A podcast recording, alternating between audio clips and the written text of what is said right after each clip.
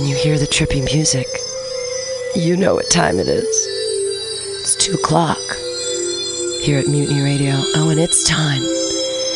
It's time to talk to our special guest, J.W. Blunt, who's got a show coming up this week. But you're listening right now to Some Call Me Tim.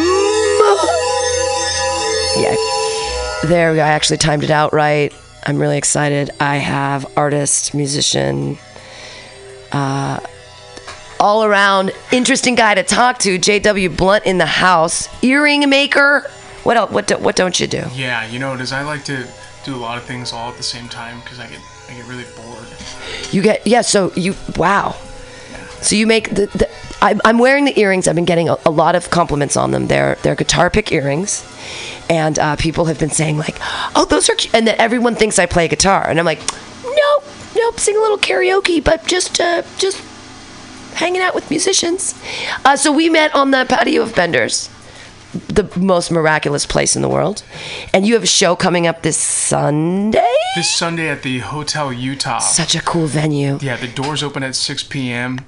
They got Impossible Burgers for all those vegans out there. The Possible Burger is weird too. It tastes like meat. It does. I've had one, and we thought about having them at Bender's, but then we just decided like, nah, we make a good veggie patty. Fuck it. Eh, but it's like made of coconut husk or something weird. I don't know.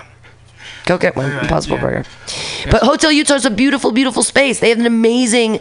I love their stage, that double story stage, and it's like they've got the ship boat on the outside, and you feel like you're like going into a ship, and they've got like the mermaid up there, and it's all. It's like I had a really gross period, like on the back of the wall coming down, that red background. Anyways, I love Hotel Utah. Yeah, no, so last show that I was there, there were some folks at the top that were blowing bubbles onto the stage. Oh, pretty, uh, that's nice. psychedelic, very fun. Uh, so tell us about well first so this is this show is called some call me tim and usually you look deep into the eyes of sparkle jesus and i ask you do you believe in jesus Oh, do I? yeah just Um, that's just how we start the show Well, usually Yeah, so you know, my my whole thing was was interesting growing up because I had you know an aunt on one side that was a nun, really and then uh, yeah, so I got a 96 year old nun in the family. Wow. Um, on my my dad's side and my mom's side, my my mom's dad was a Jew, Jewish. Wow. Yeah. Yeah, so I, I grew up a Catholic Jew, wow um, which is we did both um, holidays. so you did like you like no Baruch atah and Eloheinu melech haolam. You know the whole you know the whole prayers. You know like the Betsy Vanu stuff and the the lighting of the stuff and the challah bread and all the oh, the whole deal. S- kind of a little bit, not not not really. You consider yourself, Yeah. but you so you were raised more Catholic. So the Catholics were like, we want you to be more Catholic than Jewy. to be honest with you, I feel like it was a little bit of an identity crisis. It was like, am I, you know, so it was somewhere maybe in the middle. Did, were you baptized? Were you baptized? Were you No. christened? Wow. So and did you do the thing where you dressed in white and you like walk down the thing when you're like seven or eight? What's that called? What's that I don't know called? what that's I called. see- That tells you how. how yeah. Yeah. They do a thing when you're seven or eight where you wear white and you do some special shit and you walk down in front of the church and something happens. That's I, I wasn't Catholic, but I was always like, those are interesting rituals. And and Jews have a lot of rituals too. So actually, being a Catholic Jew kind of makes sense because there's heavy ritual in both. Yeah. Yeah. Yeah. So my my grandfather, my mom's side was um, really big into scrap metal, which is is Like huge. collecting scrap metal or for a living, like Uh, like for a living, for both. I know he was always really passionate about it, but uh, yeah. Sc- was he in the Depression? Um, no, so it was back in the, the 70s and 80s. So they.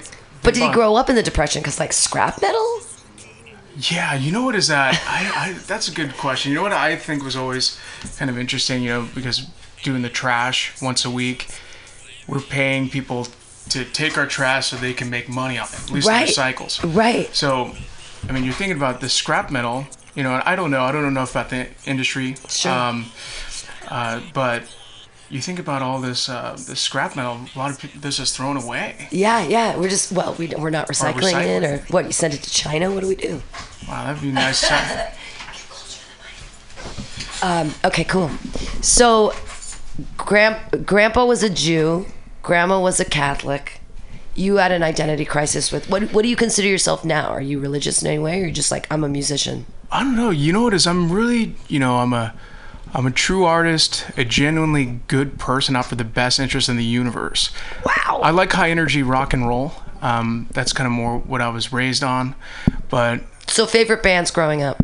uh, my I was raised on Aerosmith and ZZ Top, Wow. but my favorite band of all time is Led Zeppelin. Oh, wow, cool. Yeah. Yeah. I- Living, loving. Yeah.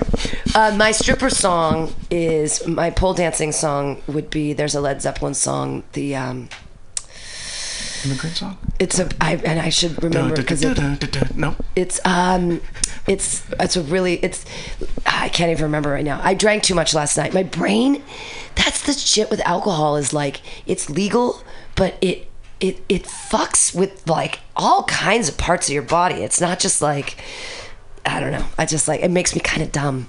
So I can't remember the the not Aer- but I did love Aerosmith when I was growing up. They were some of the first um, MTV videos I saw. Were by Aerosmith, "Love in an Elevator," "Living It Up," and "You're Going Down," which is like, I can't believe my church didn't break that down. Did you ever get the was it Toys in the Attic album?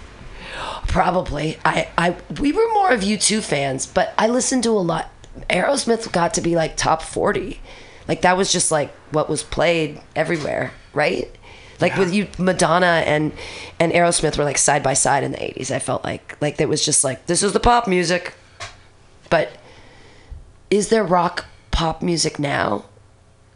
Like what's rock like like rock pop? Rock pop. There's definitely you know a lot of um, pop around um, in in the Bay Area. Um, you know, there's a the band a local band called Nalamora. Um, they're like really pop and, and punk and they're the peace love party band. Oh. And um, it's just uh yeah it's really great. There's a lot of different influences too. So it's like it's definitely you know some pop in there. So- What would you call what would you call your music now? You said you used to do high energy rock, but now what would you call your solo action? Um, you know? So, for me, my two number one influences on guitar were Jimi Hendrix and uh, Jimmy Page. And, Wow. And so, but the thing is, is if you have that on the acoustic, it kind of sounds it sounds different. You know, Electric Ladyland on the acoustic sound sounds a little, you know. Sure. Uh, so it's um, when you play it on the guitar, I feel like I have, I have a lot of um, you know, I've gotten more into jazz too, so I have to incorporate some jazz. All right. But and you're singing at the same time. Oh yeah, so That's so hard. How do you syncopate that? Like it's I mean, I don't know. It's you just do it. It's like you I don't know. I don't know how how long have you been playing music? yeah, so you know, as I I picked up my uh, first guitar when I was six years old. Wow. I had a older cousin. Uh, he was about you know five years older than me. I was the oldest of my immediate family, but he was like my older brother. And so I thought he was the coolest. I still Hell think he's yeah. the coolest. and so um, I I played a guitar. I was just like I wanted to be like him. And the first song I learned how to play was uh, "Smoke on the Water." What? Ah! I think that's a pretty common one, on yeah. the water. That's great. Fire in the sky. Yeah, it's awesome. And you're like six? Six, yeah. And you were playing Smoke on the Water? Wow. That's It's rad. can be done. It's you could do Well, it. I mean, but it's just cool that like so you had an affinity to it. You picked it up and you were like, I can do this. As a child, every time I picked up a guitar, I was like, I don't know what to ah! like. It just didn't. I played piano because I was like, this makes sense to me. These are in this linear group. Like this is a note and this is a it follows and this is a half note and this is a third and this is. It was like here we go and, but it was, it was all set out. But the the guitar is like. I mean, I guess some people find it intuitive, but it's like, how do you figure out like you just your fingers like this is where this sound comes from, and it but the notes aren't in a line. It's like you have to do different chords. It's crazy to me that how people. Yeah, so power chords are great. I know we met at Bender's. That's a really great Yeah, rock and roll 806 South. Van Ness. And you know, power chords. You could just you could do power chords. It's What- just What's a power chord? so power chords are just um, it's like a, a major uh, chord except you just play the top uh, three strings. So Zeppelin actually kind of started, you know, the whole alternative rock thing. So well, the thing is, if you distort a whole bar chord, chord, then the harmonic levels are too high. So when you distort it and you're more alternative, it just makes more sense to. It, it sounds a lot better in power chord. Huh. So, did you actually study music theory as well, or you just picked it up? You were like, "I'm pl- I'm a guitar player now. I'm six, and then you just start playing it, and you're like, "This is what I do," or did you like study? No, yeah, no, I kind of just picked it up and was all self-taught for the most part. Wow. Yeah. Wow. And but and you've been playing for well, so give us you don't have to tell us how old you are now, but just tell us how many years you've been playing for, and we could do the do math if yeah. people remember. It was 16 years. No, wait. No, more than that. Whew, I think I'm 26 years. Oh Yeah. right, wow. Um, and you said you were in a band previously. What what made you go out on your own? What what was the impetus to like, I'm striking out on my own? Did the band fall apart, or were you just like, the dynamic wasn't working, or was it? Why did you decide that? You Yeah, so you know what it was is that we um we started this band back in 2013 um, out of a, a garage in East Oakland, and this guy, you know, he's amazing drummer.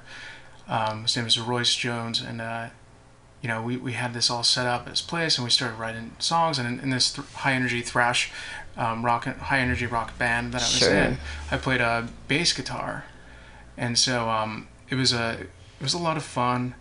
Uh, what ended up happening, so we we did uh, find a drummer, and he was amazingly talented. Um, his name is Brandon Fried, and uh, we got this really awesome set together, and we were rocking like Eli's Mile High Club, up, and um, we it was just a lot of fun. Yeah. Uh, so our our drummer ended up uh, getting signed to um, Columbia Records. What? Yeah.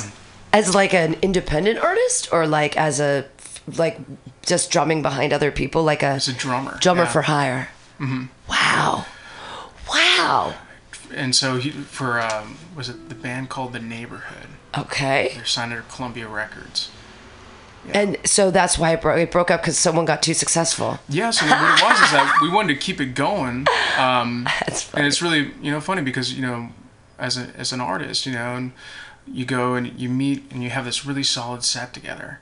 And Right. Everything's perfect. Everything's like perfect. And then you go and you recruiting somebody, recruiting another drummer.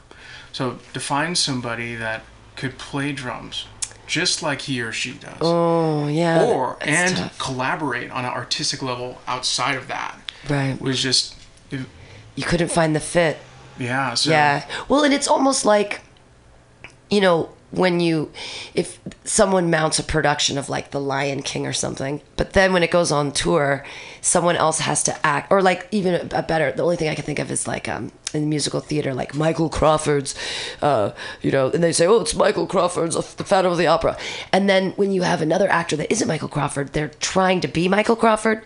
You know, like, so it's like Yeah. instead of being authentic to the art and to the moment and to the play or the musical, they're trying to be like the person who did it a different way. So it's like a facsimile, like a simulacrum.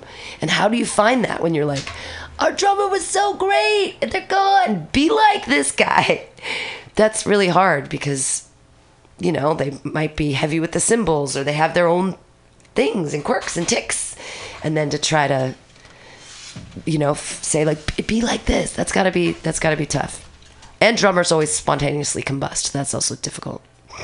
yeah no That's I mean, he did. Your drummer got he just went to Columbia Records. Real money.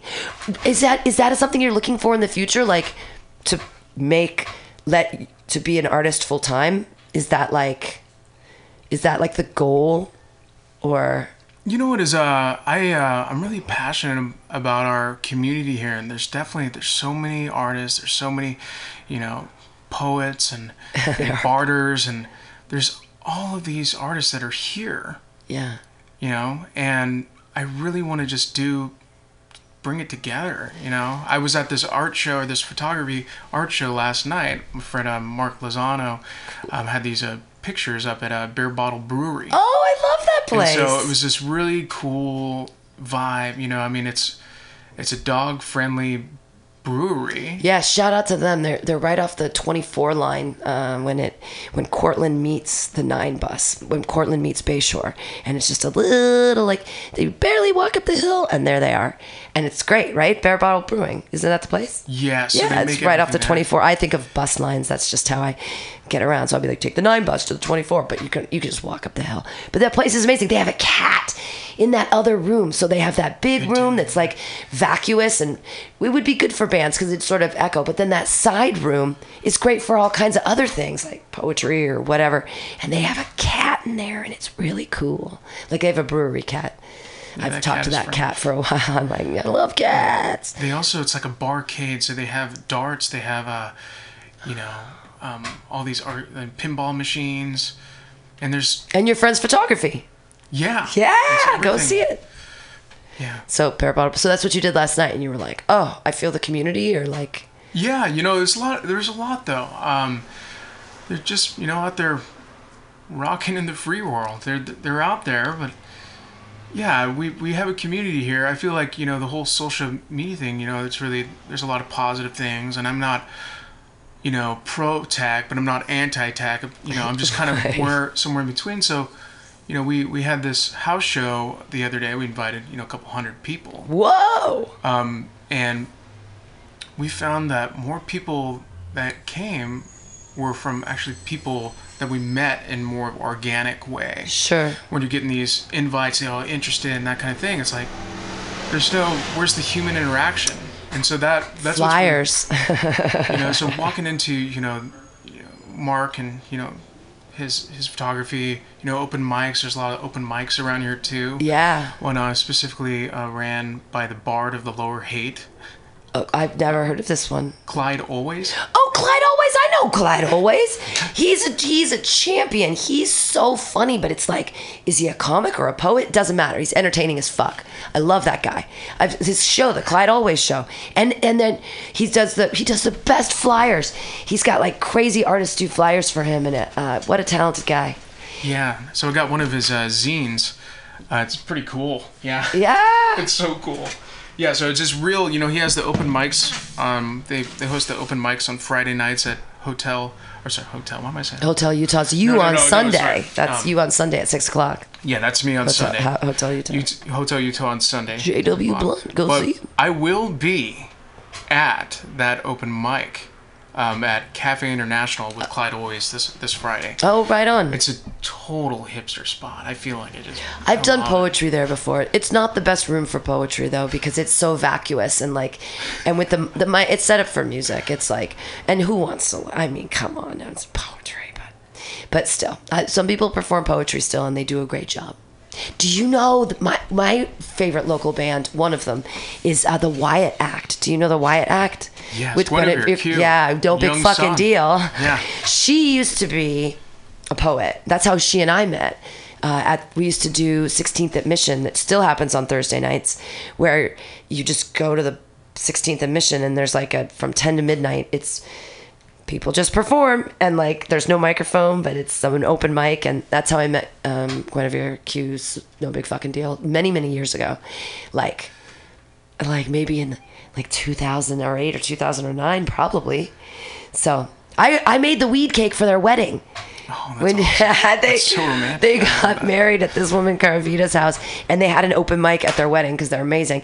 And I made this Neapolitan weed cake, so it was chocolate, strawberry, and vanilla.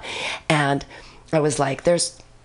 It, it wasn't that strong. I tried to make it a little bit weak, but by the end of the part, she was their parents and stuff were like, "How much weed is in here?" And I was like, ah, ah, "This is years ago." I, I think I was like, it was it was 0.5 you know grams per something and and they're like what does that mean and by the end of the party they were like old people shoving cake into their face it was so funny like the whole place just devolved and everyone was smoking joints they were rolling joints it was crazy It's pretty rock and roll. cool people it's a cool community Yeah, life's a piece of cake. um you should play a song for us Yeah, totally. Yeah, so this one's the latest one. Um, it's funny. I was having a conversation with a friend of mine, um, and we are talking about how weird is the new cool, but then we're thinking, no, it's this new normal, right? Weird is the new. And I feel like you should new em- yeah. kind of just like gotta embrace your weirdness and who you are, you know. So Hell yeah. J.W. Blunt, everyone here on Some Call Me Tim.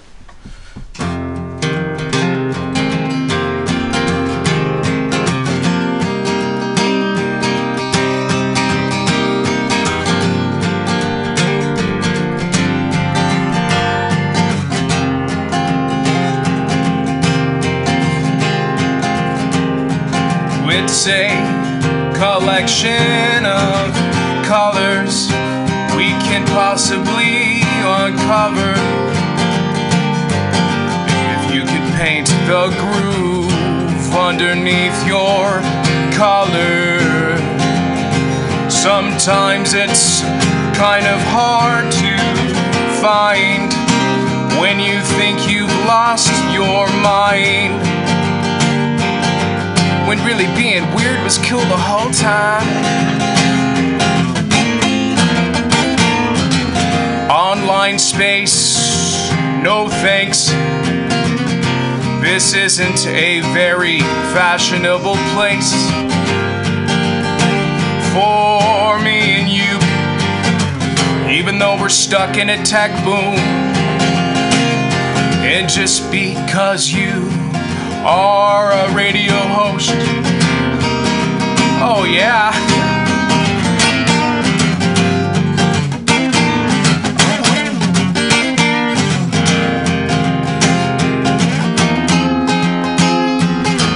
Weird's the new normal. Weird's the new normal. Weird's the new normal. Weird's the new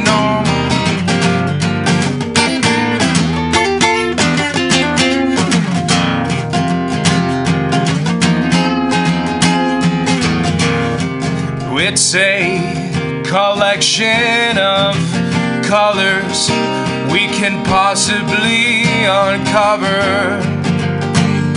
If you could paint the groove underneath your color, sometimes it's kind of hard to find when you think you've lost your mind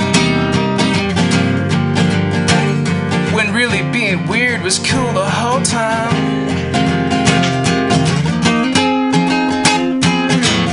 The new normal. Weird's the new normal. Weird's the new normal. Weird's the new normal. I didn't make more weird faces, huh?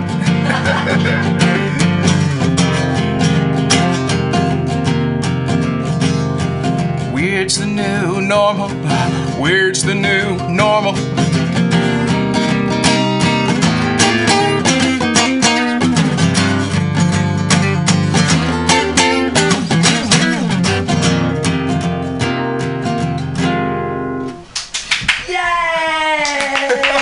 J.W. Blunt, yay! That was great. That was like avant-garde and shit, like with the weird chords and stuff. And then that was so great and funny and cheeky.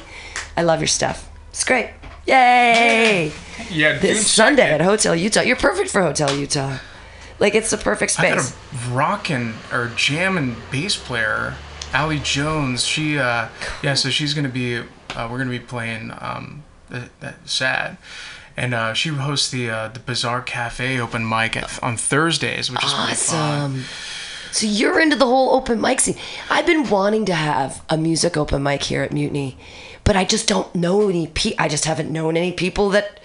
I mean, I know Guinevere, Guinevere Q, the Wyatt Act has played here um, when we've worked with Noise Pop. They've played on the street, and it was great. Um, but and they they were here the night that the ABC busted us. Um, the alcohol beverage control busted us Uh, on the night where they were playing. And it was so funny because there were twelve people in the building, including the band, and we had beers and we had a sign that was like, "Give the." I mean, because they brought the beers and they were like, "They're like four, but give us four bucks for a beer," and the ABC busted us. It was, and then they wrote a song about it. They wrote a song about like. oh my gosh, that's what it was about. Yeah, Yeah, I've heard that song before. That is hilarious. Don't call the cops. I Yeah. love that song. Yeah, they're- Guinevere they're- and Young Son are just so freaking talented. Yeah, breakfast. I mean, they're all of them. I, I met breakfast years ago.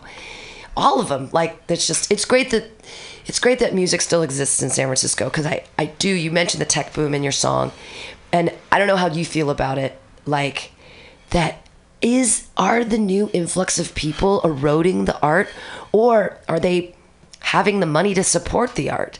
Like it's kind of this like oh they're ruining everything because they're just like uh, unartistic scum or whatever. I was but- actually having that conversation with someone uh, maybe yesterday or the day before. It's just for me personally, like anything that I feel like other people could think of as being negative, I look at as a challenge. Mm. So there's a lot of people out there that just, you know, they're. I feel like everyone overthinks things. right. But for me personally, if I'm going to overthink something, I would prefer to overthink the things that I want out of life and what I want out of the universe, you know? Right. Yeah. It takes the same amount of energy to be positive it does to be negative.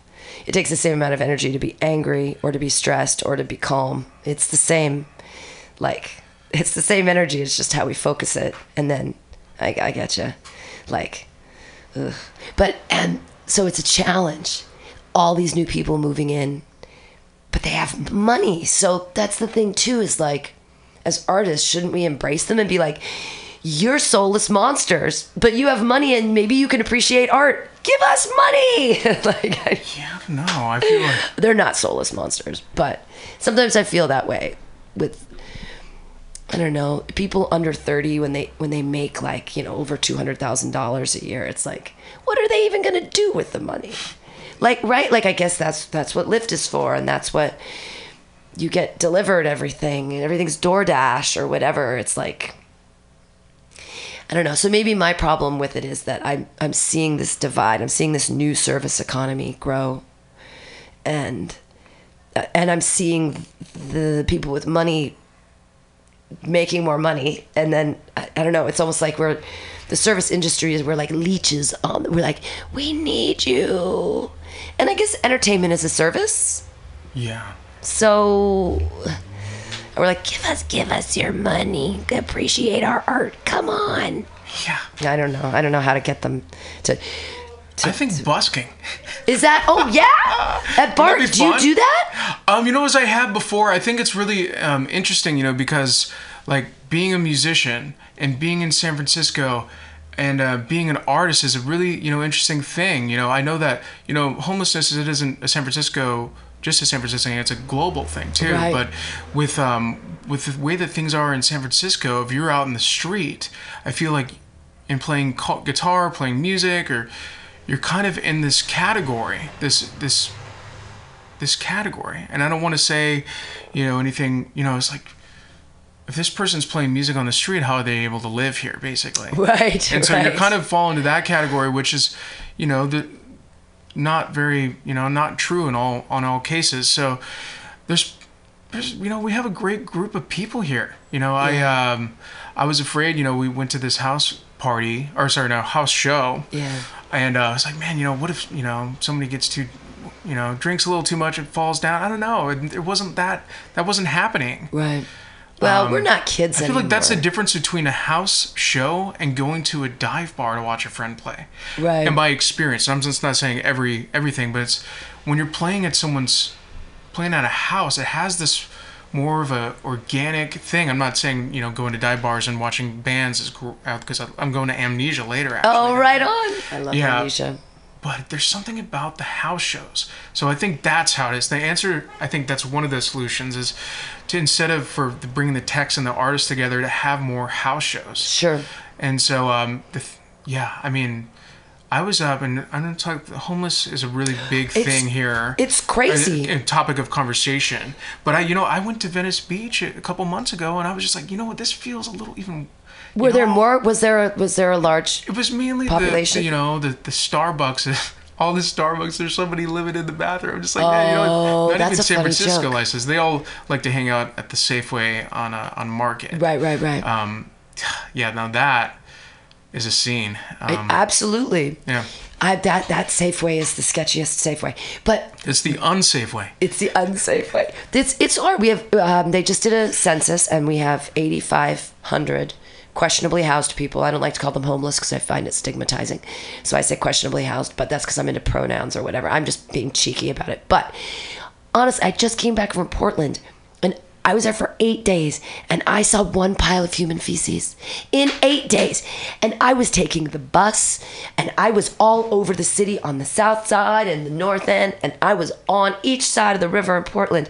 And in eight days, I saw one pile of human feces. And it was funny because I was on the phone with my boyfriend and I'm like, oh, I saw my first pile of human feces. Finally, this place is. I was like, how is Portland doing it? Like, I, don't I just couldn't I didn't see I didn't see what's happening to us here. And then that's what makes me think of the divide even more that like I read this article in the New York Times where it was um, this girl, she was like, ah, when I'm going to Twitter every day to go to my job, I have to step over homeless people and like piles of feces. And it's like, when are we going to deal with this?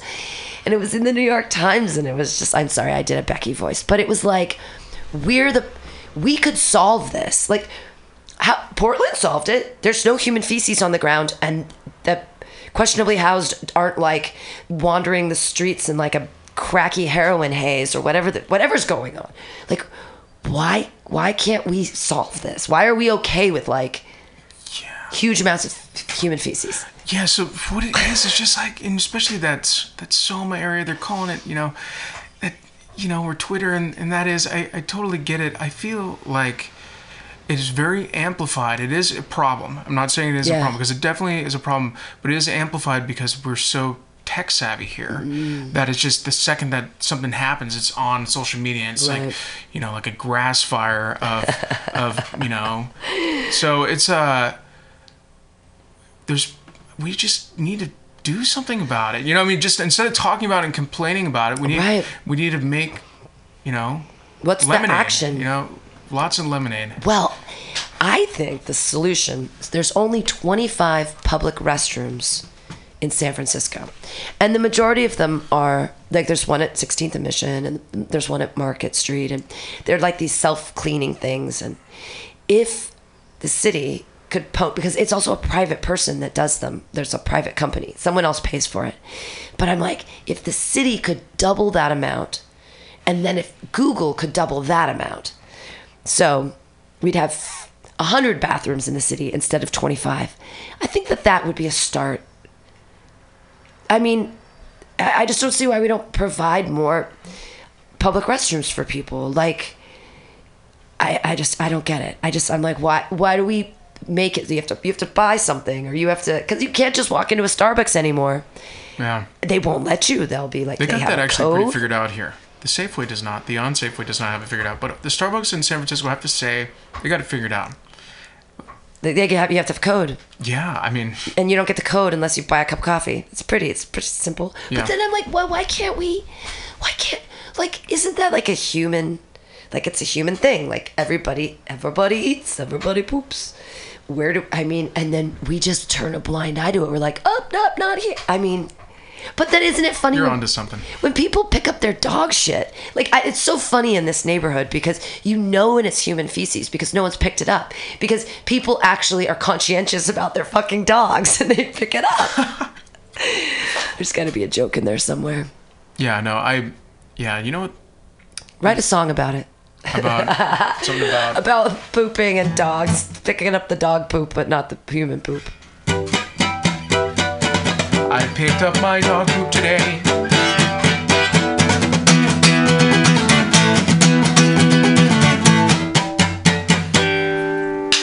I don't have a toilet to go to.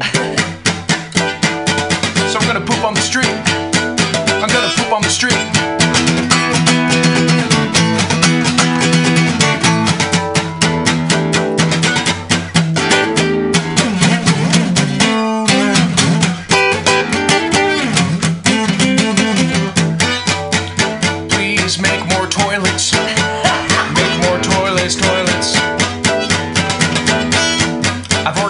I got a world mission.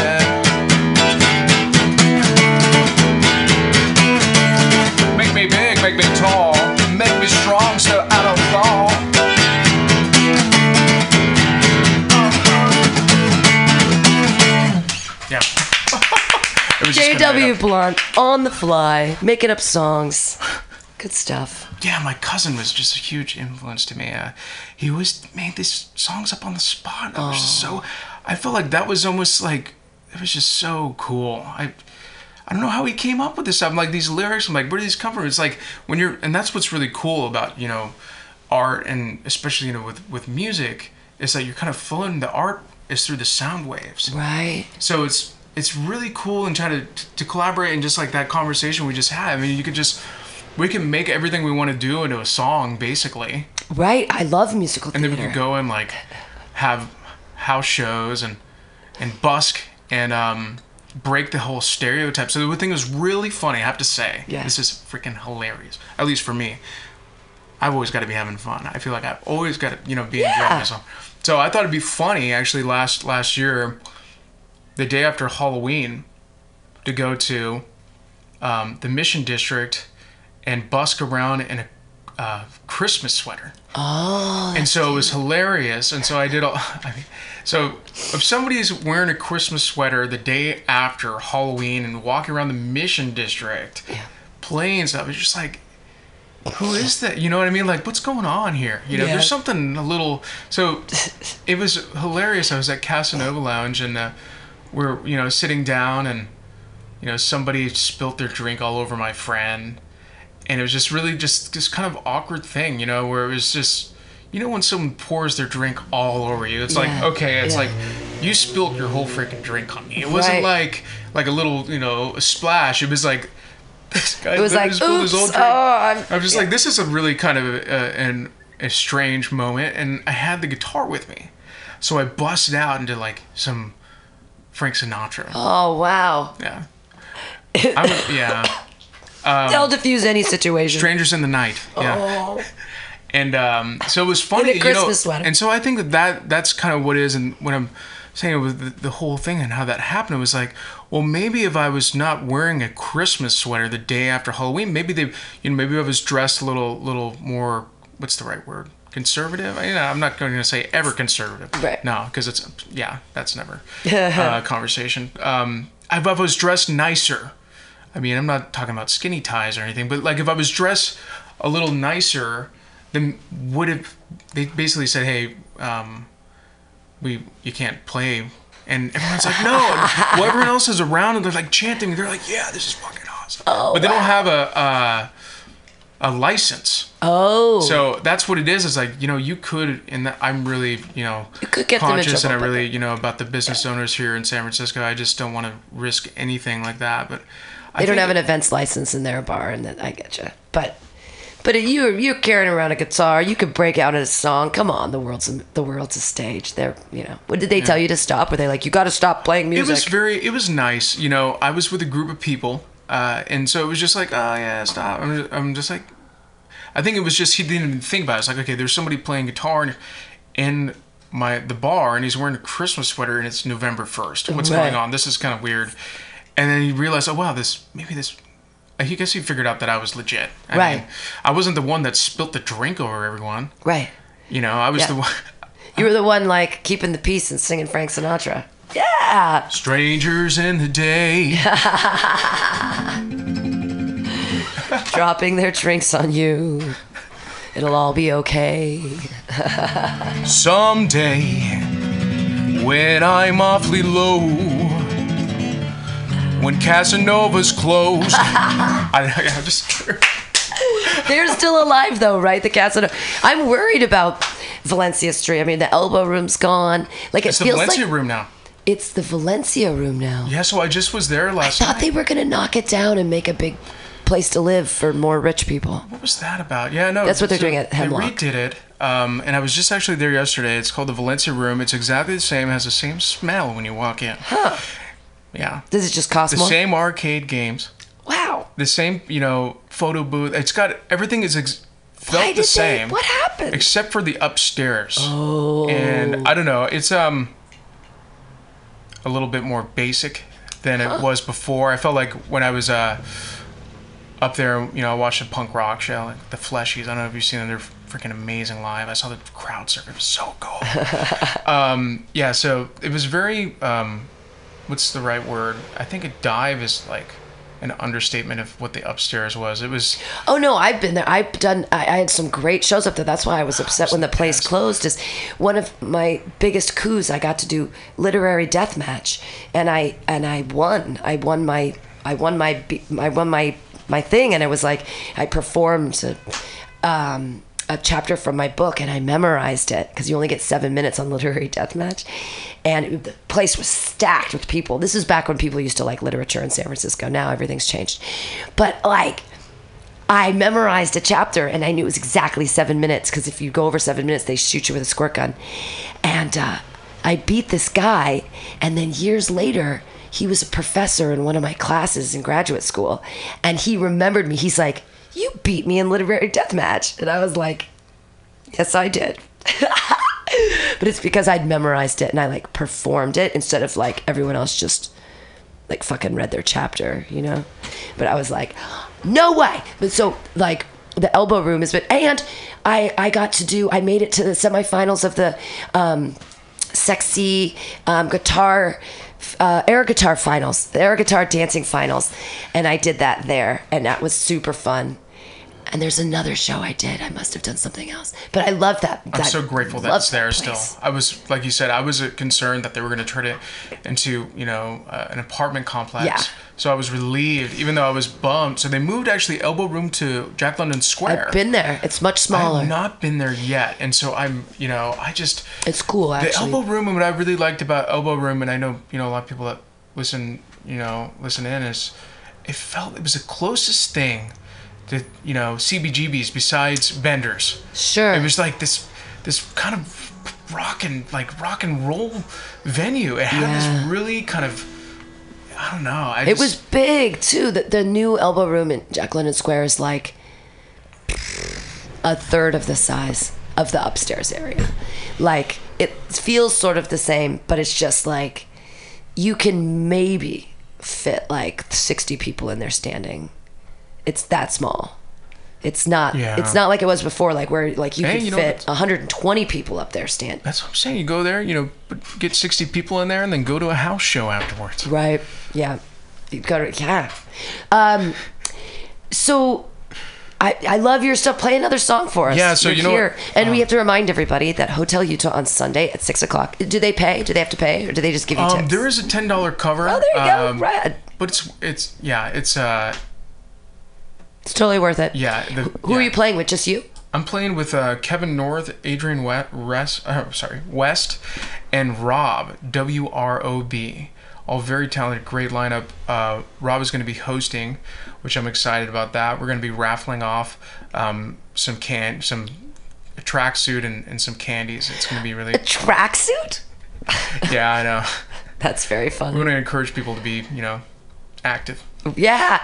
Um, but Hotel Utah, six o'clock, ten dollars. Also, uh, the, the they have a really good drink special. It's like a shot and a beer for eight bucks. So Make that three Boilermakers, please. Yeah, you can't go wrong in Hotel Utah. It's a cool place. Yeah, so um, so gosh, we have something I was just saying is we have a community of people. Right? There's really just, and you got you know have athletes, artists, and you know the the Golden State Warriors. You know, especially being like a Bay Area native for me, it's just such a surreal thing, and what you know they've done uh, for the community. You know, uh, and the players on the team, and and just um, setting a great example for you know the the future generations uh, how humble and and um, it's just uh, it's been a great thing so this song is um I wrote as a it's my Golden State Warriors song and it's oh my about God, I love you. I love, the Warriors. You have a Golden State Warriors song. yeah so um so what it is is it basically yeah it's about being a musician and and all to yeah I'm so excited. here it goes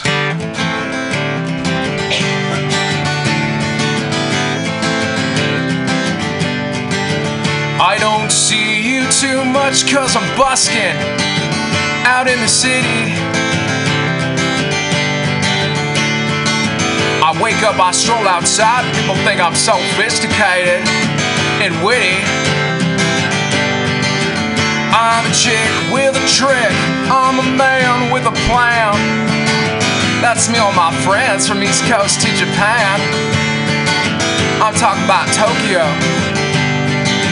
Tokyo, Japan.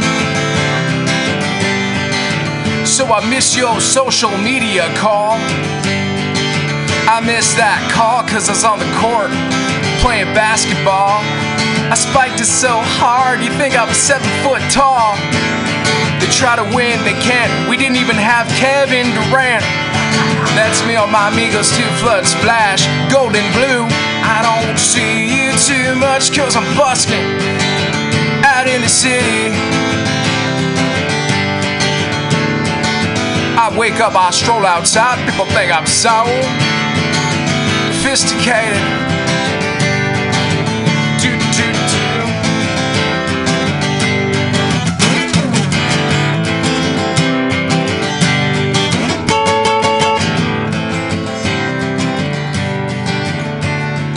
So I saw you at Bazaar last night.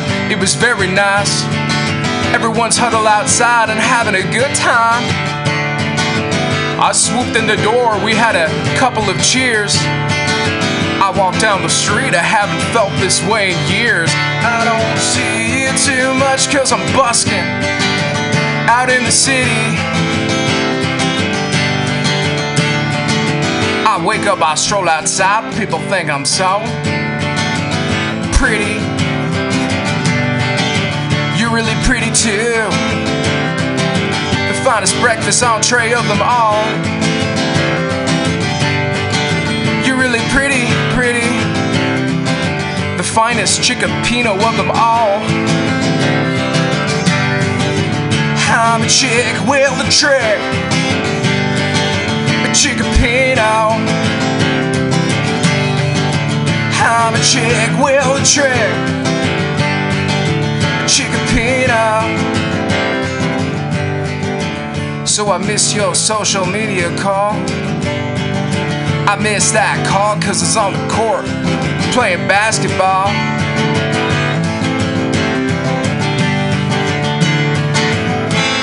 Warriors! Warriors come out to play. They're gonna, Tomorrow, that's gonna They're gonna murder the Raptors. They're just gonna wipe the floor with them. I don't even know if Kevin Durant's playing or not. I don't think they need him. I I don't think they need him. I have a, I have a joke about the Golden State Warriors too. It goes like this: it goes, you know, we live in a Golden State.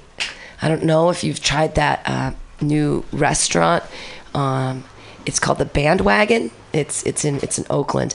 Uh, I went there and I got a green curry in a Klay Bogut. Wait, where's that? I know. No, I'm taking a joke. It's a place called the Bandwagon. But the green curry and a play, Klay Bogut. I put all the names together and I was like, look, I'm a genius. Um, I used to have a longer joke, but with more names in it. Like, um, I had to rush to my cur so I didn't splash all over my Iguodala. I was, anyways, it's uh, just the names of people on the Warriors. I'm very excited. They're gonna, they're gonna murder. They're just them. such a brilliant, amazing team. It's That's crazy. just uh, just doing. You know, we have a great community here, and you know, we're we're bigger than the machine. You know, we're. Are we? I think so. You think? Mm-hmm. I mean, do you feel the jaws of the machine clamping down, or you're just you're like I see it as a like you said earlier, you see it as a challenge. You don't you don't ever feel like.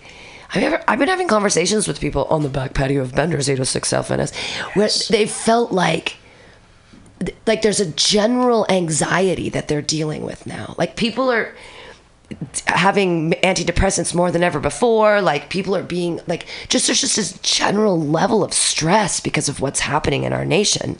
Like I think that it's really affecting people. Like that I, I feel it. Like I feel like there's this big crazy weight of scariness of like racism and misogyny and homophobia and transphobia and like ageism and sizeism and sexism. It's like Yeah. all of the isms are like coming at once. I had a really, you know, interesting, you know, growing up uh, when I was in kindergarten, I think they had um, a t- a parent te- teacher meeting with all the, the parents of all the, s- the students in the class.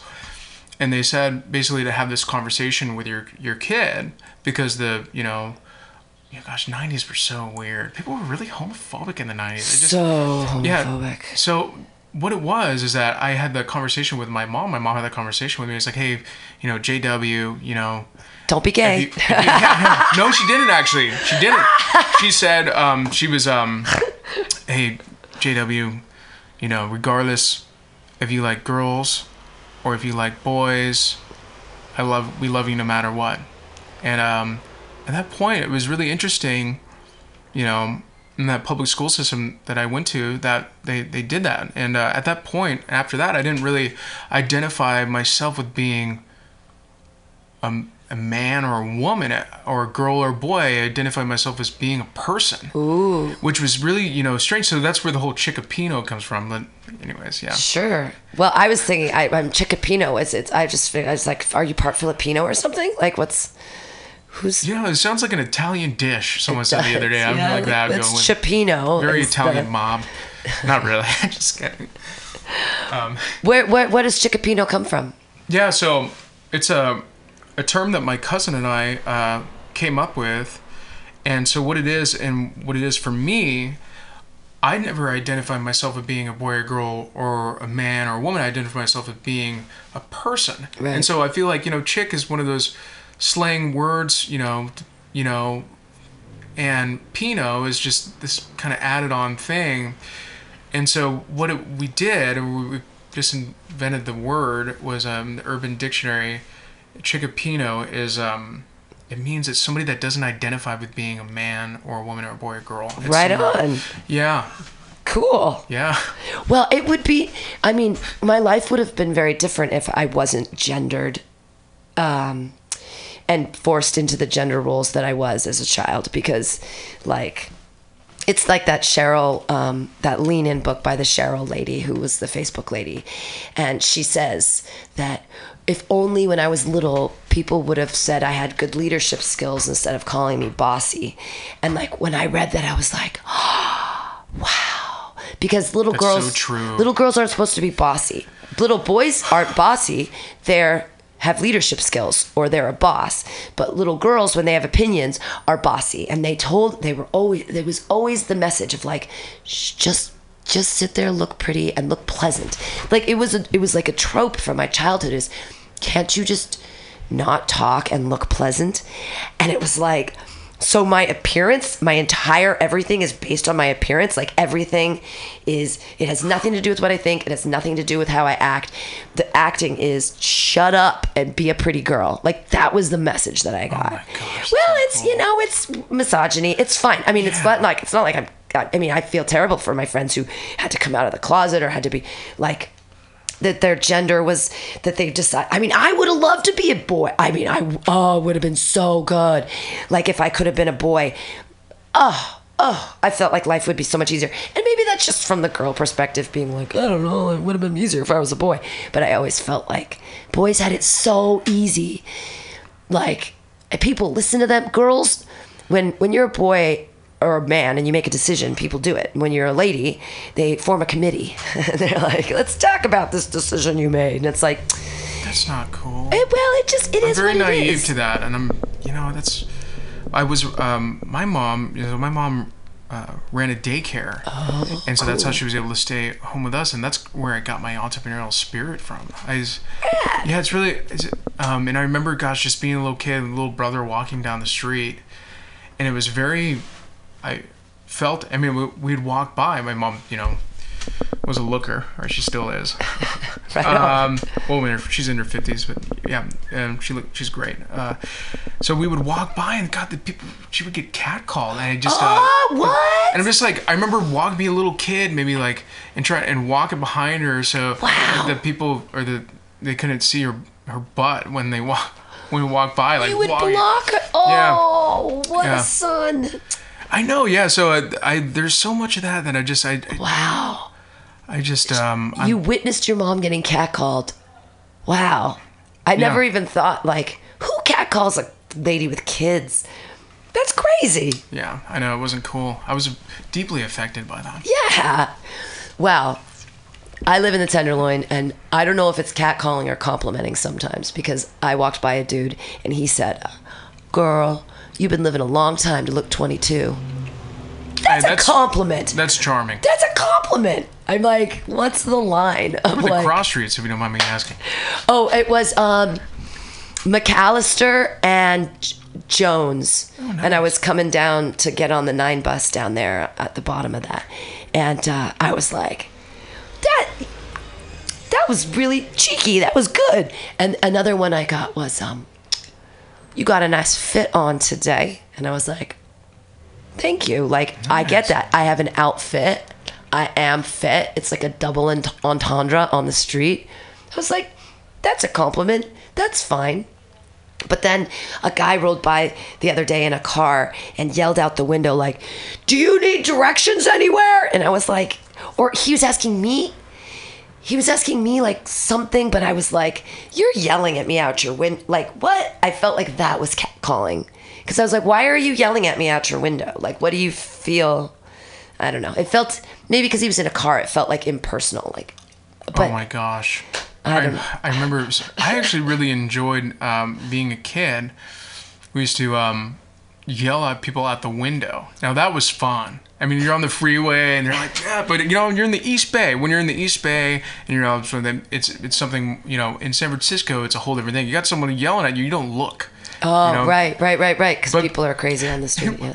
I remember just yelling at people like, "Excuse me, sir." I got the window, and then they get you get them to look, and then they look back. No, not you, sir. You, sir. Excuse me. It was just freaking. Whole, it was just so fun for whatever reason. I always really enjoyed that. You know, there was a vocalist of this band, and she um.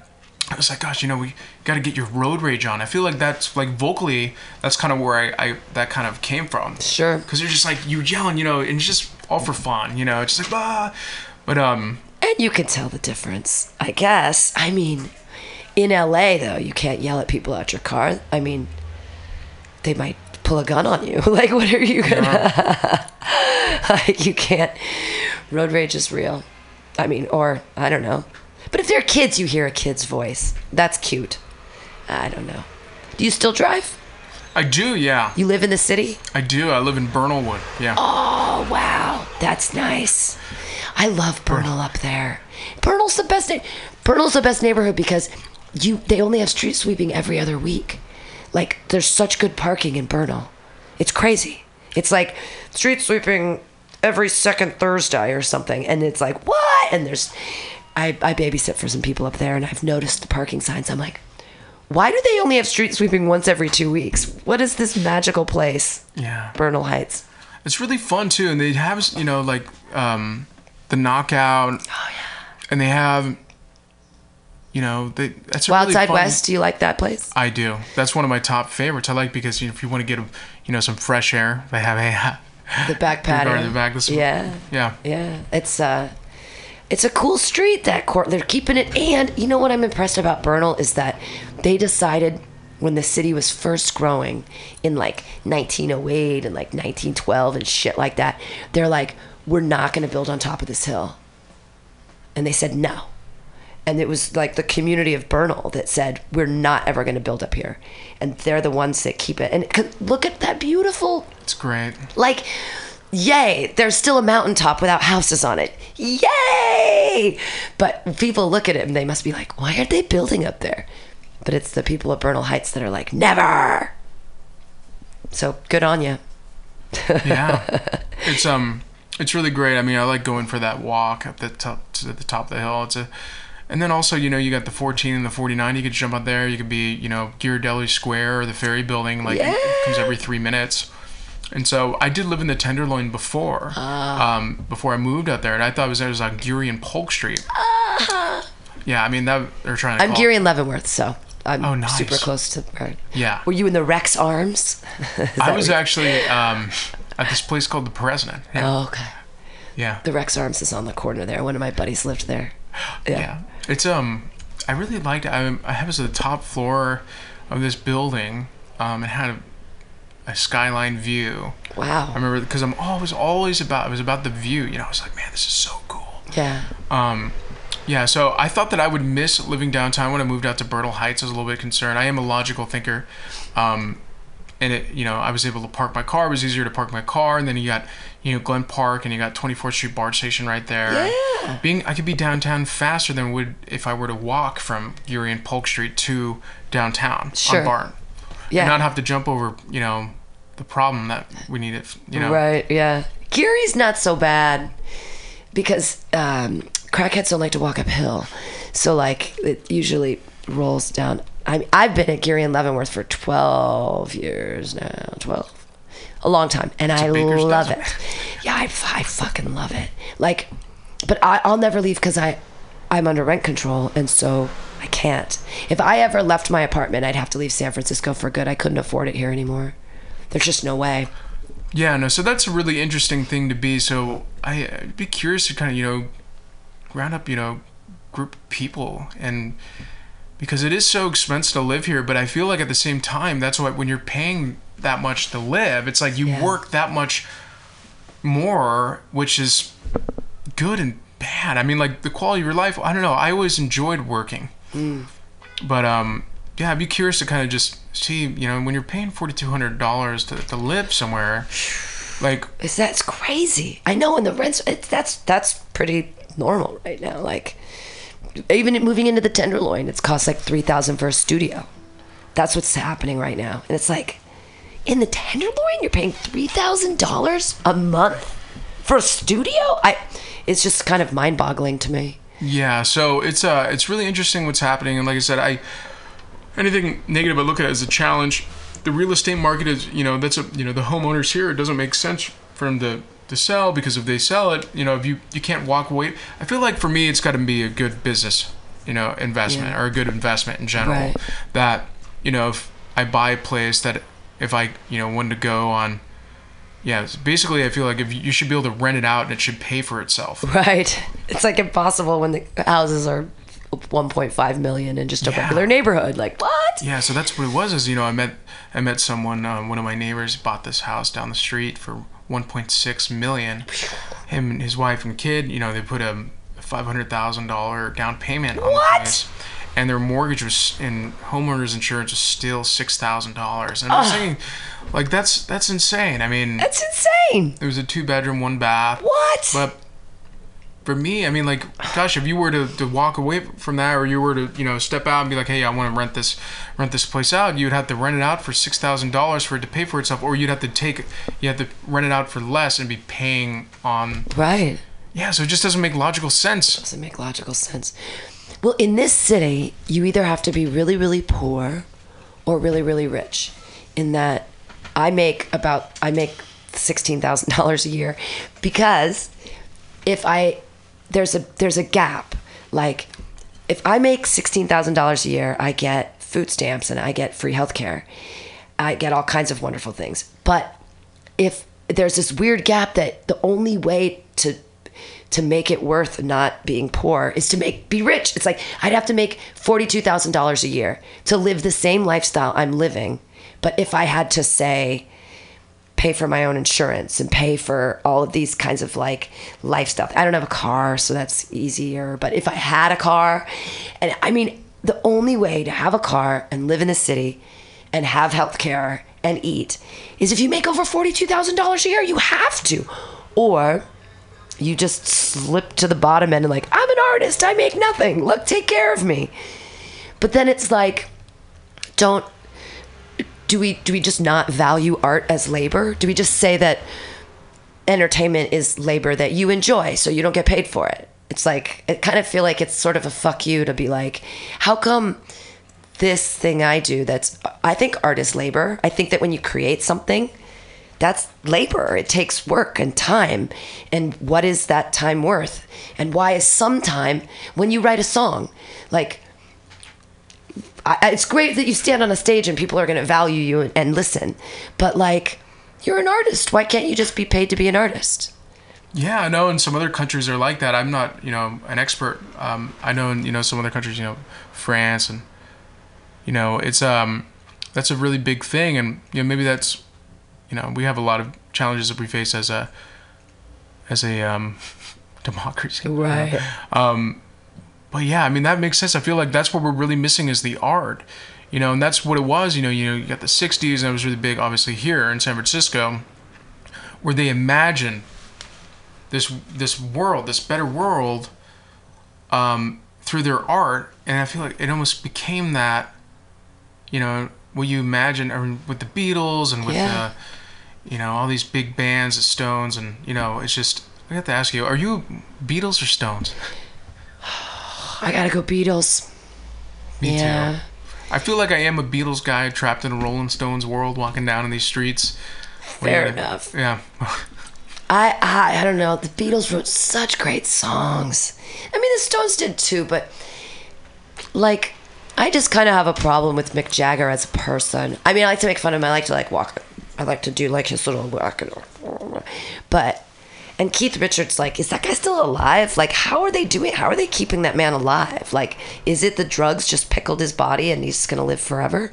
Is he getting like infusions of baby blood? Like, how is he staying alive? I don't know. I thought it was hilarious. Is that um someone was saying this uh, uh the other day that um as an you know an actor and and not me but Jack Nicholson and, and, and Keith Richards in the same room together. That Keith Richards is the one, is the guy that says, "Hey, you know what, Jack? I've had enough." I uh, Yeah. I, I mean, all those. I mean, I can't believe their hearts haven't exploded from all the cocaine. Look at poor John Ritter. When John Ritter died, everyone was like, oh, it's so young. And for him to have a heart attack and his heart to explode like that or whatever. And I'm like, dude, he did so much cocaine in night from eight, 70, 77 to 84. Are you fucking kidding me? You don't think he was high as fuck during all those threes companies? Like, he Yeah. was, you watch that thing. Same thing with fucking um, Mork and Mindy. You watch that and it's like, Robin Williams was clearly high out of his motherfucking mind. They all were in the yeah, early you know what? I, I, I bet you it was snowing every day. Every day it was snowing in Colorado on the set of Mork and Mindy. I mean, he was. I, I watch those shows now and I'm just like, everyone was on cocaine. Wow. Wow. I can't do those rock star drugs anymore. I'm too old. Um, You know the, the one time a truck driver is a rock star when he's hauling oats. you need to open your set with that. You got it. That is a hilarious joke. That is great. That is hilarious. Uh, we're My uncle's a truck driver. Oh, he wow. everything too. Yeah. Wow. I mean, that stuff is. I could never. I the only truck driving experience I ever had was in 2003. I drove the truck back from Burning Man, and so I drove this huge Ryder truck back from Burning Man, and I drove for like 23 hours and I thought I was going to lose my mind.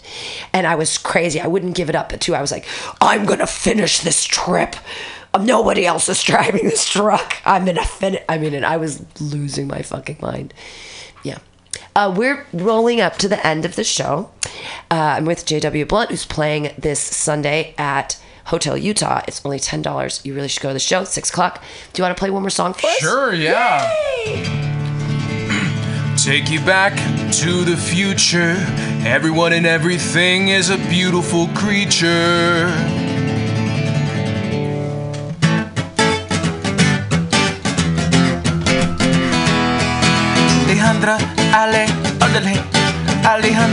Alejandra, Ale. I take you back to the future. Everyone and everything is a beautiful creature. Alejandra, Ale. Alejandra, Ale, andale. They're not making more land. We're not getting any younger. Every day's the first day of summer. Alejandra, Ale. Alejandra, Ale, andale. She's chilling like Bob Dylan, like a mad Johnny Cash. She's just a man with six strings attached. She's just a man. She's just a man. Woman, woman. Alejandra, Ale, andale. Alejandra, Ale, andale. I take you back to the future. Everyone and everything is a beautiful creature. Velvet Cantina, Latin America Club. I'm taking the muni back to the real San Ponchos. Uh huh. Alejandra, Ale, andale. Alejandra, Ale, andale. I take you back to the future. Everyone and everything is a beautiful creature. I take you back to the future. Everyone and everything is a beautiful creature.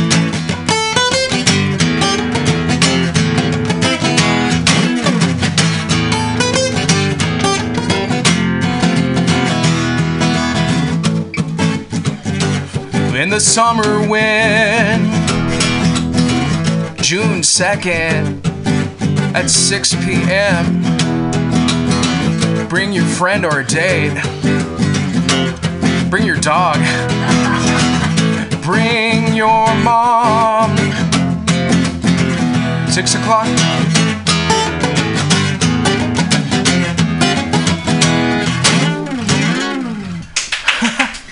Yay! Yay! See you on Sunday. Yeah, I felt like that was a song about the time traveling Tamale lady. That was great.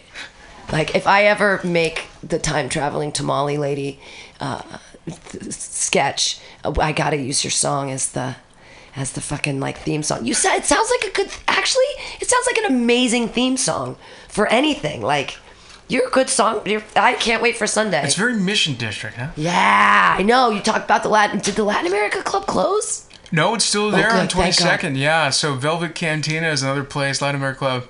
Across the street from the Makeout Room. Yeah, that's a great spot too. It's a great place to perform too, don't they? They do. They do like that's like a good venue for uh, singer songwriters and stuff like that. Yeah, no, definitely. Um, it's uh, it's come together. We did, we yeah. I um, you know, had a friend, you know, uh, play a show there recently. It's a it's a great venue.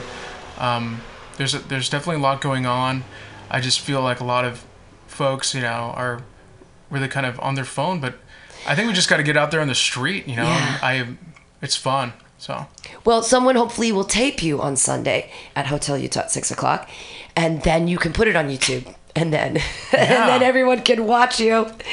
And or, but they should go and see it live in person. So this has been a super fun time. And I thank you so much. Again, this has been JW Blunt on Some Call Me Tim. I'm Pam. I'll see you guys next week. Yay.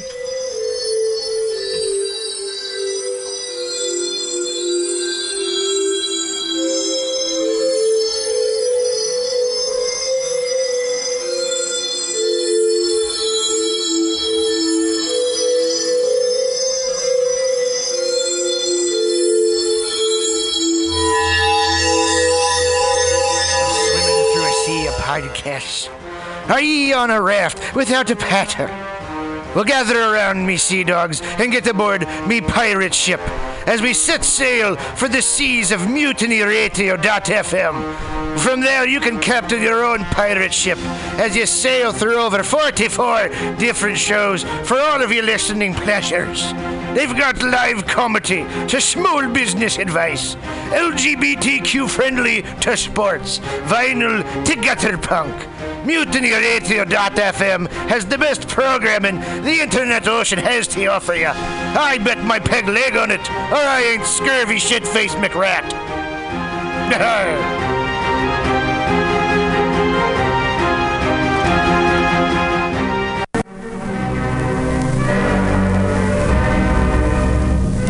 Hello there, my friends out at Mutiny Radio. Chester Cashcock here, giving you my love and regards as well as Moofy's over there. And you know, anytime I go swimming in my vault of rare coins and piles and piles of filthy cash, I can't help but listen to Pamtastic's Comedy Clubhouse every Friday from 8 to 10. They have a fun time at Pamtastic's Deep in the Mission where you can laugh off your tushy every Friday for a mere $10. And $10, I mean, that's what I use to wipe my tushy with, so to wipe it off. For is it's indubitious. And if you can't make it to Mutiny Radio, don't worry, don't fret at all. You can simply download the podcast post show in the comfort of anywhere, like your Aspen summer cottage on the mountain ridge with the kayaks. Just go to podcast.pcrcollective.org or mutinyradio.fm podcasts and look for Comedy Clubhouse with a K. You can download it for free. But we'd love to see you every Friday, 8 to 10, down here at Mutiny Radio. We'll laugh off your tushy and save your life. Because you know what's better than laughter? Well, it's a cash cock, baby. Mhm.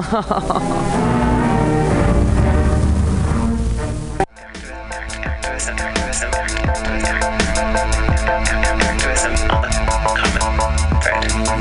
the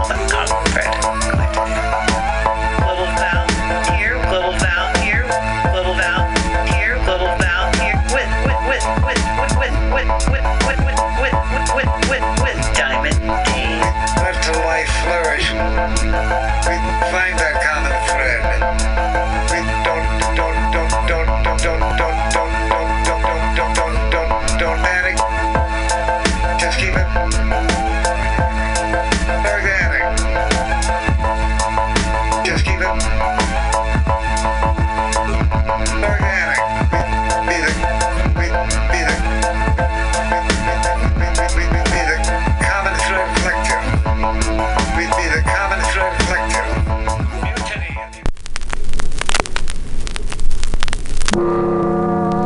Black Plastic. So, so if you're in your car and you're listening to one radio station, Uni radio station? You're, you're, you're filtering all, all the others. They are, they are treating in on all frequencies, and you keep them. So just listen to, to one specific fix. Saturday, Saturday to two. And really, the sound quality quality good, and you understand understand things that's playing playing. However, however, if your radio radio is not fine tuned, tuned, you might might two or two or three or more stations at the same time.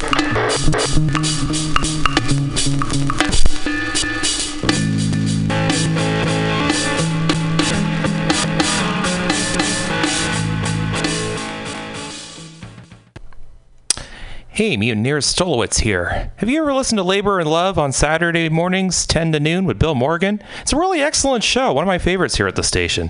And it's all about service. It might be the devil, it might be the Lord, but we got to serve somebody. And Bill understands the virtue of service as the heart and soul of the labor movement better than a lot of people I know. And it's one of the reasons I love to listen to him.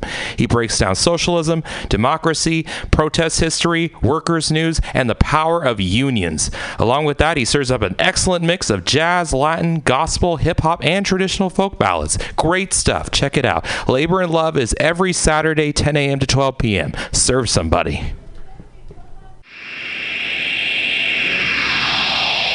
Subliminal SF visual and auditory mind control brings you the best, coolest t shirt and hoodie designs and mind bending local bands and shows at venues all over San Francisco and the Bay Area. Subliminal SF is here to destroy your sense of normalcy and plant ideas in your skull to make you cooler and a more awesome person. Check out all the badass products at subliminalsf.myshopify.com. That's subliminalsf.myshopify.com and experience Subliminal SF.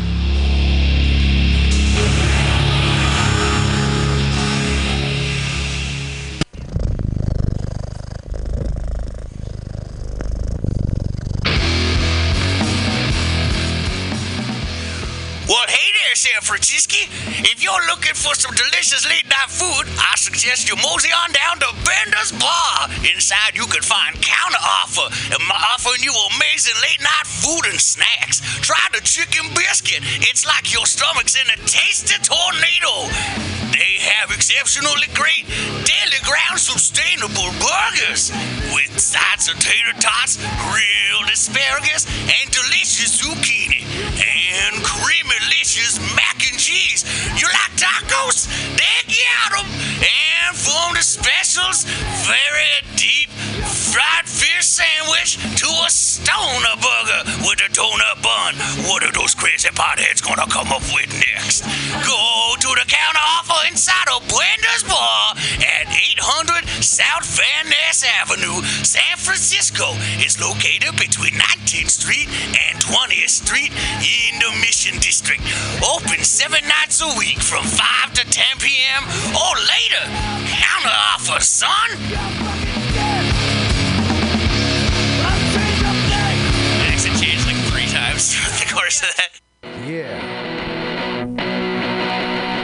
Welcome. Bender's Bar and Grill, located at 806 South Van Ness in the Mission District of San Francisco. Your favorite bar with awesome bartenders, rotating local art, and a killer back patio. It's a great place to hang out and play one of their two pool tables or old school pinball machine with a tasty adult beverage. Live music every Saturday for only $5. Bender's brings you face melting metal and rock and roll. The last Friday of the month, punk rock and schlock delivers super fun karaoke with Aileen. Come on, what's not to like? They even have counteroffer inside, frying up the tots with sexy hot burgers for your face. Open every day at 2 p.m. Their happy hour goes till 7 p.m. Benders is proud to be a sponsor of the Mutiny Radio Comedy Festival because they're an awesome community asset to the dirtbags who keep art alive in the mission. Benders Bar and Grill.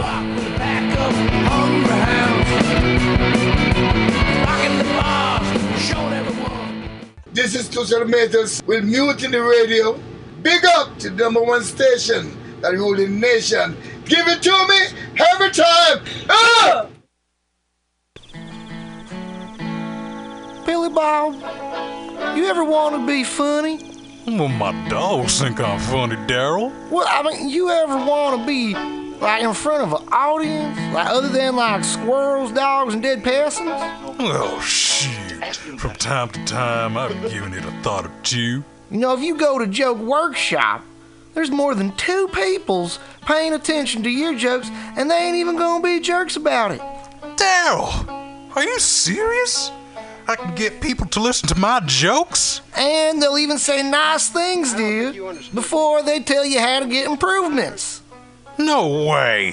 What is this dag nabbit thing called? It's Joke Workshop. Joke Workshop? Yep, every Monday, 6 to 8 p.m. on the Mutant Radius. So you're saying I could tell my jokes every Monday from 6 to 8? That's what I'm saying. It's Some call me Tim. His show, second in a row, with your host from Flat Black Classic, giving you uh, belief and faith-based sounds.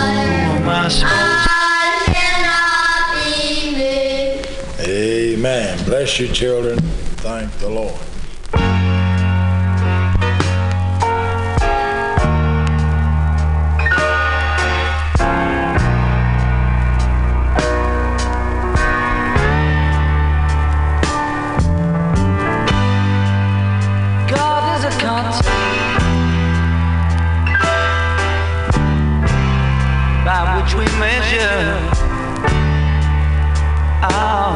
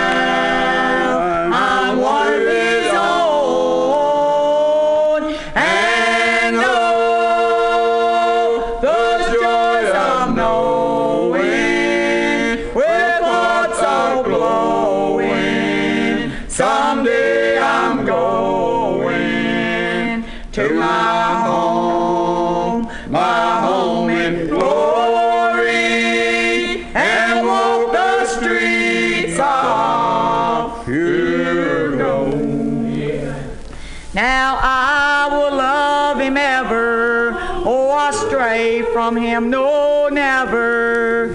He's the dearest friend I've ever knew.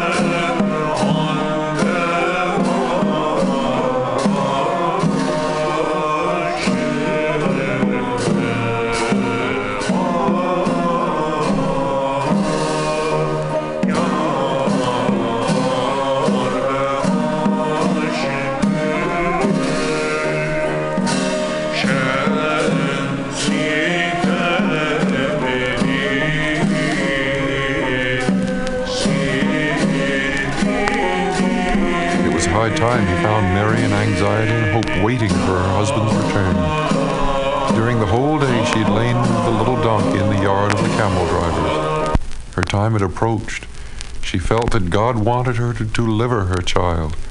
Surely God would provide her with a proper place. Still, the day had passed, and her husband had failed to return. The evening drew nigh, and the snow fell, while her heart trembled between hope and anxiety. Thus she was in a quivering gladness when her husband arrived with the happy tidings. Come, my wife, God has provided for the delivery of your child a right place among righteous people, according to your hopes and prayers. Meanwhile, with their modest means, the shepherd and his wife prepared a place for Mary's delivery. They moved their own children to the homes of neighbors and prepared a manger in which they lay straw and many hides. When neighboring shepherds heard this tale of the strangers who had come to a town in Israel and searched for shelter among the great and mighty and had not found it, they became suddenly alert with sympathy. Their own stores, of which there was never quite enough, were given now with an understanding of the real needs of others. They helped to remove the flock, leaving only so many beasts as to keep the place warm from the chill of night. And when Joseph arrived with his wife, Mary found her place prepared for her in cleanliness and security, as if God Himself had prepared it with His own hands. And it was when Mary delivered the child that the snow ceased falling and the clouds disappeared from the face of the earth. The skies were filled with stars, whose number and brightness man had never known before. And it was like the grace of God coming down to earth, for the ground shone with a pale greenish light. All the hills and valleys were transformed into a shining green pasture. And the grace of God, like the wings of great eagles on pale blue skies, blended the heavens and the earth till they became one. And the glory of God shone from heaven, and the peace of God rested on the face of the earth. When the shepherds saw from the thresholds of their doors the green pastures shining in the bright light of the stars, they said to one another, Come, see how the earth has transformed itself. This fresh greenness we never would have thought to witness at this time of the year. It's nothing less than the grace of God come to earth. Let us go out and graze our flocks, for the pastures are thick with rich herbs. Before the shepherds had finished speaking, their flocks, which were gathered under the roof from the chill of the snow, began to peek out on the green fields. Astonishment lay in their animal eyes. Here and there the sheep went out after their leaders without waiting for the command. And so it happened that when the shepherds came out after their sheep, they found other shepherds grazing their flocks in the green meadows of the valleys and up on the hillocks. It was as though the whole hillside had been transformed into a peculiar time that was neither day nor night. The strange brightness descending from the radiant stars was a light neither like the sun nor like the moon. It was as if the heavens were covered with a shimmering gleam of pearl. The bright stars wandered on the milky roads of the heavens like strangers coming from a distant universe and there were among them stars whose shapes had never been seen before by human eyes. These came from a mysterious place where God kept hidden the light which was now to shine when the Messiah came to the earth. A quietness came over the world. It was as if the days of the lost paradise had been renewed. Soundlessly the sheep moved unto the hills. Many, many flocks from all the surrounding meadow ascended until they covered the whole hillside with their woolly, thick white coats, gleaming under the bright light of the stars. So the shepherds too gathered together. Among them were those who came from distant places and had not seen each other for a long, long time. When they recognized one another, an outstanding gladness fell over them. They greeted each other with kisses and embracing. Dear brothers, blessed be your coming among our pastures. How is it you travel such distance with your flocks? And what is the purpose for your coming? Well, we too were guided by these stars which shine over your hills. Never have we seen such a shining light in the heavens before. A very great thing must be happening here in your pastures, and we have come to learn what it is.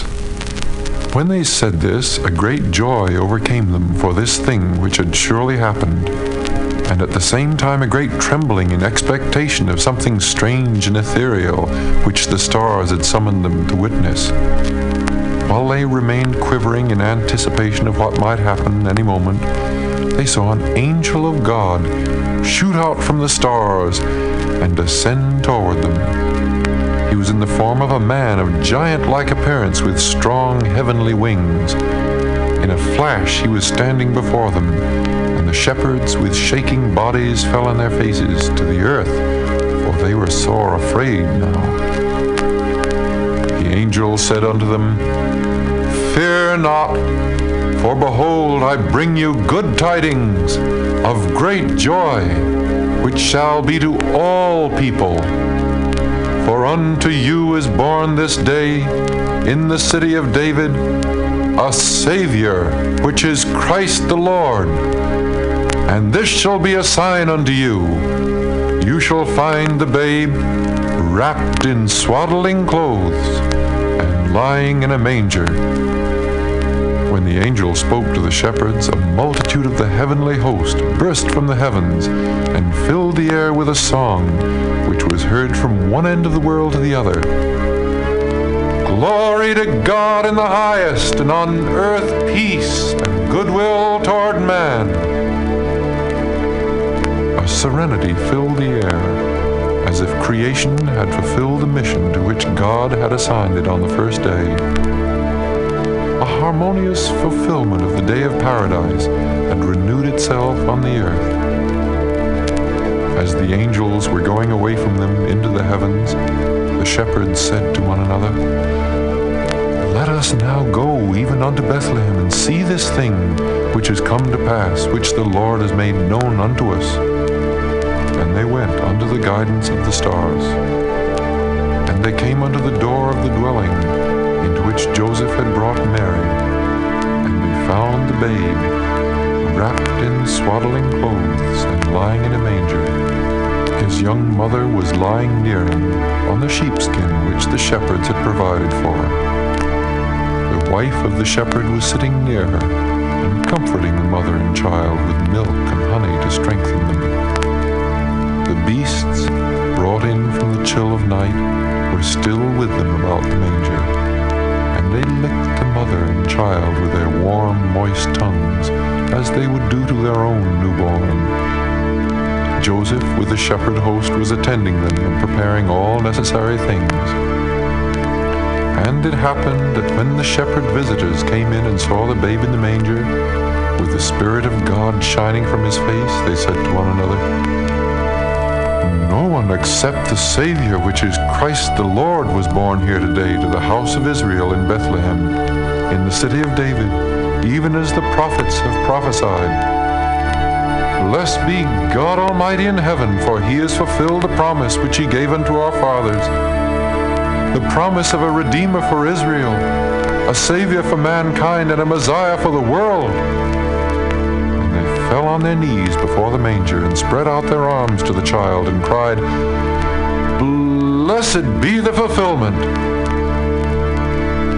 When the inhabitants of the dwelling heard of the proclamation of the shepherds, they also fell before the cradle and called, Blessed be the fulfillment. Only the young mother of the child bathed her face with her own tears out of pure joy pondered all these things in her heart. And a gladness and a joy befell all those who were with the child. And they repeated the words of the angel in song. Glory to God in the highest, and on earth peace and goodwill toward men.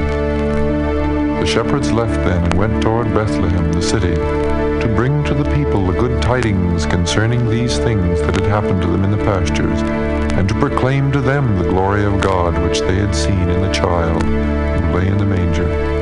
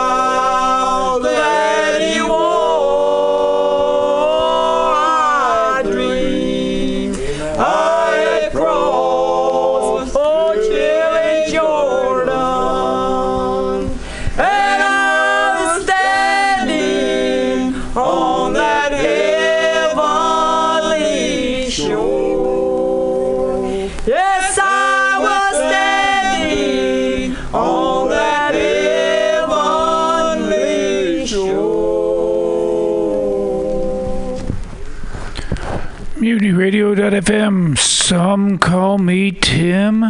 Is the show you're listening to? It's all faith and belief, belief, based sounds. Amen.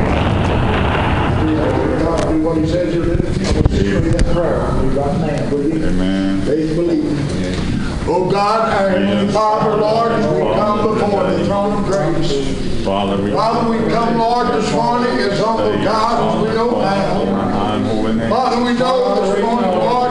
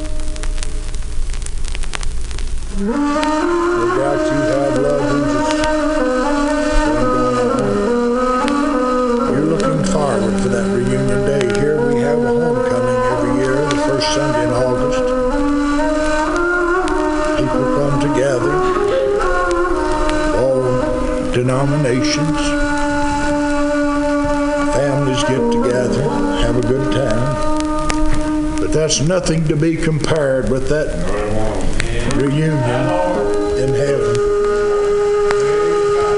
You know how it is when one goes off from home and they stay a long time.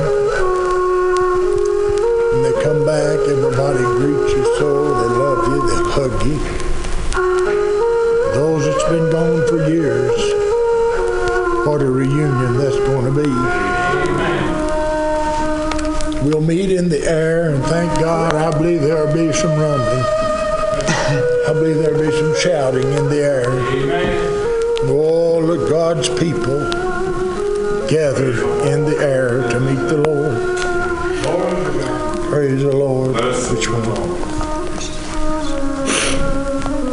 Elsie wants to sing Precious Memories.